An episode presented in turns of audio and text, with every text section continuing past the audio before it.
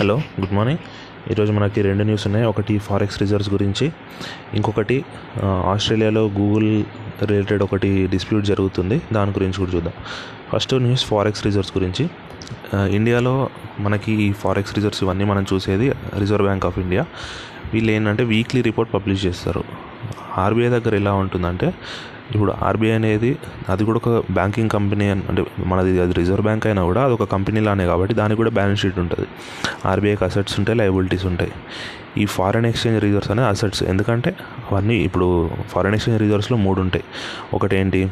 ఈ ఐఎంఎఫ్ ఇట్లాంటి వాటి దగ్గర ఉండే రిజర్వ్స్ సెకండ్ ఏంటి? డాలర్ రిజర్వ్స్ థర్డ్ ఏంటి? Foreign currency assets sorry foreign assets foreign currency assets కాదు ఫారెన్ అసెట్స్ అంటే యూఎస్ డాలర్స్ కాకుండా ఇప్పుడు వేరే యూరోప్లో కానీ వేరే ఇప్పుడు ఆస్ట్రేలియా కానీ ఇట్లా వేరే వేరే దగ్గర ఉంటాయి కదా అసెట్స్ అట్లాంటి వాటిని మనము ఫారెన్ అసెట్స్ అంటాం. ఈ మూడు కలిపి ఫారెక్స్ రిజర్వ్స్ అవుతాయి ప్రతి వీక్లీ రిలీజ్ చేస్తారు అనుకున్నాం కదా.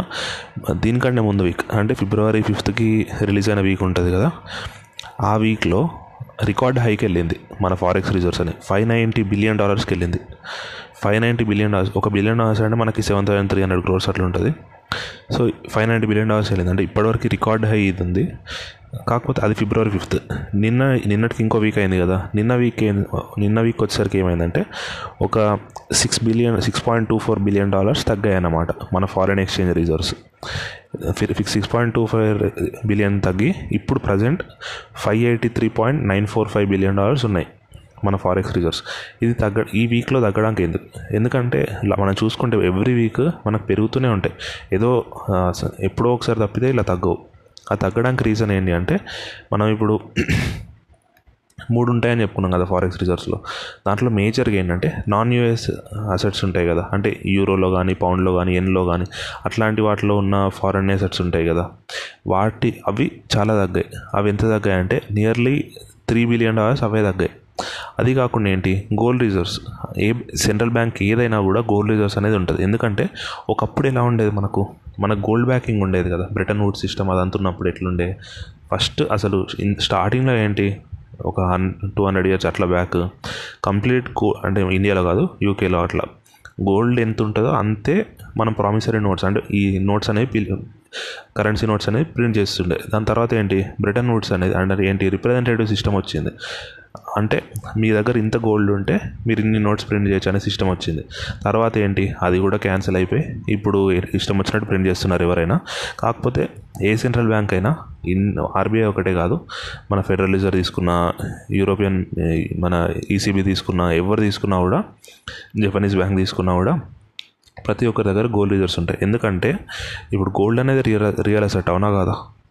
మిగతావన్నీ నార్మల్ అసెట్స్ ఇప్పుడు ఈ పేపర్ అనేది ఏంటి? జస్ట్ ప్రామిసరీ నోట్ అంటే మన ప్రామిసరీ నోట్కి ఎంత వాల్యూ ఉంటుంది దీనికి కూడా అంతే వాల్యూ ఉంటుంది. దాన్ని మనం వెళ్ళి ఆర్బీఐలో ఇస్తే వాడు మనకు మనీ ఇవ్వాలి యాక్చువల్గా కాకపోతే మనం తీసుకోము వాడు ఇవ్వడు కానీ ఈ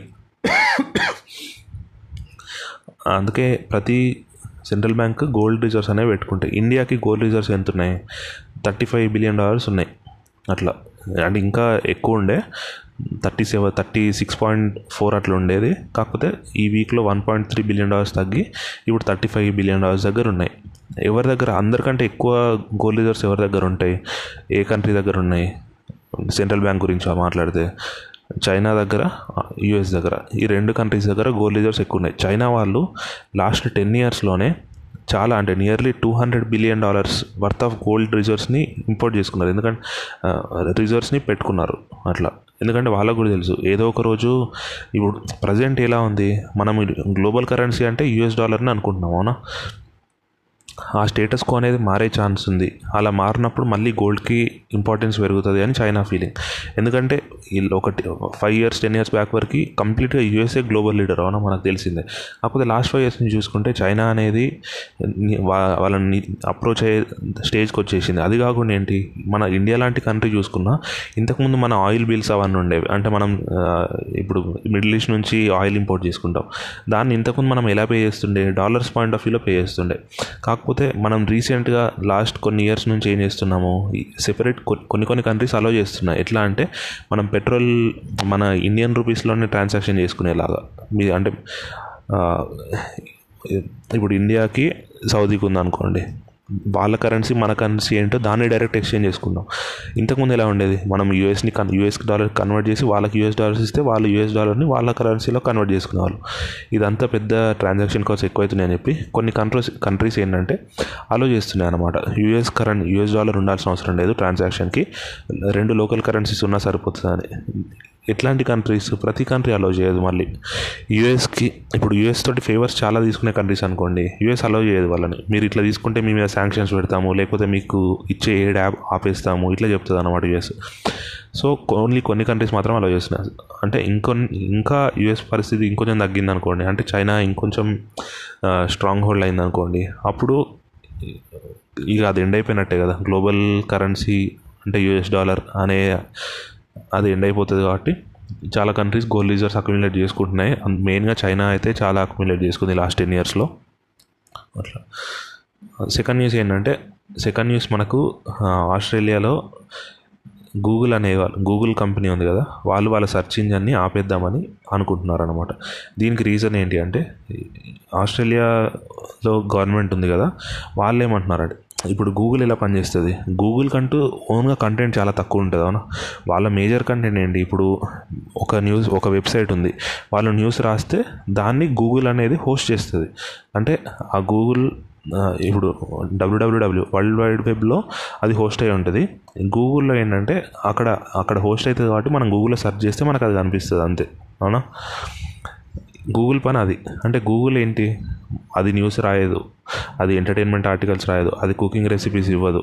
అది మన ఓన్లీ గూగుల్ వాళ్ళకి ఏంటంటే గూగుల్ మ్యాప్స్ ఉన్నాయి. అట్లాంటి వాటిలో గూగుల్కి ప్రొపరేటరీ ఉంటుంది తప్పితే ఈ న్యూస్ ఆర్టికల్స్ అట్లాంటి అంటే లింక్స్ ఉంటాయి కదా. మనం ఓపెన్ చేసి లింక్ అట్లా చేసే లింక్స్ వాటికి గూగుల్ ఏంటి? జస్ట్ హోస్టింగ్ సర్వీస్ మాత్రమే ఇస్తుంది. ఆస్ట్రేలియా రీసెంట్గా ఏం లా పా అంటే ఏం పాస్ చేద్దామని అనుకుంటున్నారంటే ఇప్పుడు గూగుల్ కంపెనీకి లాభం వచ్చినట్టే కదా. మనం గూగుల్ వాడుతున్నాము. మనం గూగుల్ వాడి సపోజ్ ఏంటి ఫైనాన్షియల్ ఎక్స్ప్రెస్ వెబ్సైట్ ఉంది. మనం ఫైనాన్షియల్ ఎక్స్ప్రెస్ వెబ్సైట్ ఓపెన్ చేసాం. ఫైనాన్షియల్ ఎక్స్ప్రెస్ వాళ్ళకు కూడా ఏంటి వ్యూవర్స్ పెరగడం వల్ల వాళ్ళకు కూడా రెవెన్యూ పెరుగుతుంది కాదనట్లేదు. కాకపోతే ఫైనాన్షియల్ ఎక్స్ప్రెస్ ఎక్కువ లాభపడుతుందా గూగుల్ ఎక్కువ లాభపడుతుందా? గూగుల్ ఎక్కువ లాభం వస్తుంది కాబట్టి ఈ ఆస్ట్రేలియా వాళ్ళు ఏం చేశారు? వాళ్ళ పార్లమెంట్ గూగుల్ కంపెనీ ఇప్పుడు ఫైనాన్షియల్ ఎక్స్ప్రెస్కి డబ్బులు పే చేయాలి. వాళ్ళ ఆర్టికల్ని మీ వెబ్ మీ గూగుల్ అనే ప్లాట్ఫామ్లో హోస్ట్ చేస్తున్నారు కాబట్టి మీరు ఫైనాన్షియల్ ఎక్స్ప్రెస్కి డబ్బులు ఇవ్వాలి. మీరు హో అంటే ఏంటి మామూలుగా గూగుల్ ఎలా ఇస్తుంది? ఎన్ని వ్యూస్? ఇప్పుడు ఆ లింక్ మీద క్లిక్ అయినా కొద్దీ ఆ వ్యూస్ బట్టి యాడ్ రెవెన్యూ అనేది జనరేట్ అవుతుంది. అట్లా ఇస్తుంది గూగుల్ యాడ్సెన్స్ ద్వారా. ఈ కొత్త పార్లమెంట్ లా ఏంటి? మీరు హోస్ట్ చేసినప్పుడే వాళ్ళకి డబ్బులు ఇచ్చేయాలి. మీరు మీరు అగ్రిమెంట్ చేసుకుని అన్నారు. ఇది గూగుల్ ఏమంటుంది? ఇది చాలా డేంజరస్ మూవ్ ఎందుకంటే ఇది ఒక్క ఆస్ట్రేలియా యాక్సెప్ట్ చేసామనుకోండి కెనడా రెడీగా ఉంది. మొత్తం యూరోపియన్ యూనియన్ కంట్రీస్ అనే రెడీగా ఉన్నాయి ఈ లాని ఇంప్లిమెంట్ చేయడానికి. అందుకే ఆస్ట్రేలియా గూగుల్ ఏమంటుంది?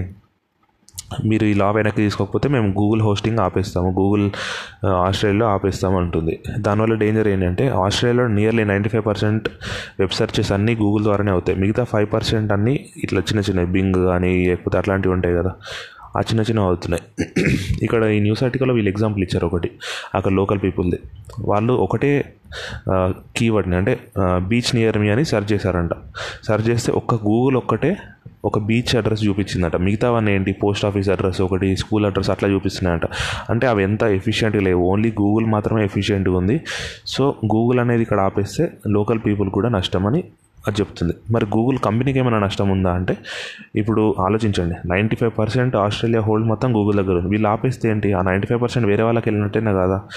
ఇప్పుడు ఏదైనా కంపెనీ ఆ కంట్రీలో సక్సెస్ అయింది అనుకోండి అప్పుడు వాళ్ళు వేరే కంట్రీకి వెళ్ళే ఛాన్స్ కూడా ఉంటుందా లేదా? ఇప్పుడు బింగ్ ఉంది. బింగ్ వాళ్ళు ఓన్లీ ఆస్ట్రేలియా స్పెసిఫిక్గా కొన్ని ఫీచర్స్ ఇంట్రడ్యూస్ చేసి వాళ్ళ అంటే డేటా మొత్తం మంచిగా చేసి అట్లా చేశారనుకోండి అది సక్సెస్ అయింది అనుకోండి అప్పుడు బింగ్ వాళ్ళకి ఇంకో కొత్త ఎనర్జీ వస్తుందా రాదా? వేరే కంట్రీలో కూడా ఇట్లా చేద్దామని. సో వీళ్ళకి ఏంటి ఆ ఆ ఎఫెక్ట్ వచ్చింది అనుకోండి గూగుల్కి వేరే కంట్రీస్లో కూడా నష్టం జరుగుతుంది. ఇద్దరు సైడ్ నష్టం ఉంది. వీళ్ళు ఏమంటున్నారంటే గవర్నమెంట్ ఏదైనా చిన్న చిన్న చేంజెస్ చేయాలి. ఈ ఇట్లయితే నడవదు. అంటే వాళ్ళకి పబ్లిషర్స్కి డబ్బులు ఇవ్వడం అంటే మా వల్ల కాదు. అట్లా చేసేది ఉంటే మాత్రం మేము హోస్ట్ చేయము ఇంకా గూగుల్ని అని చెప్పేస్తున్నారు. అట్లా థ్యాంక్ యూ సో మచ్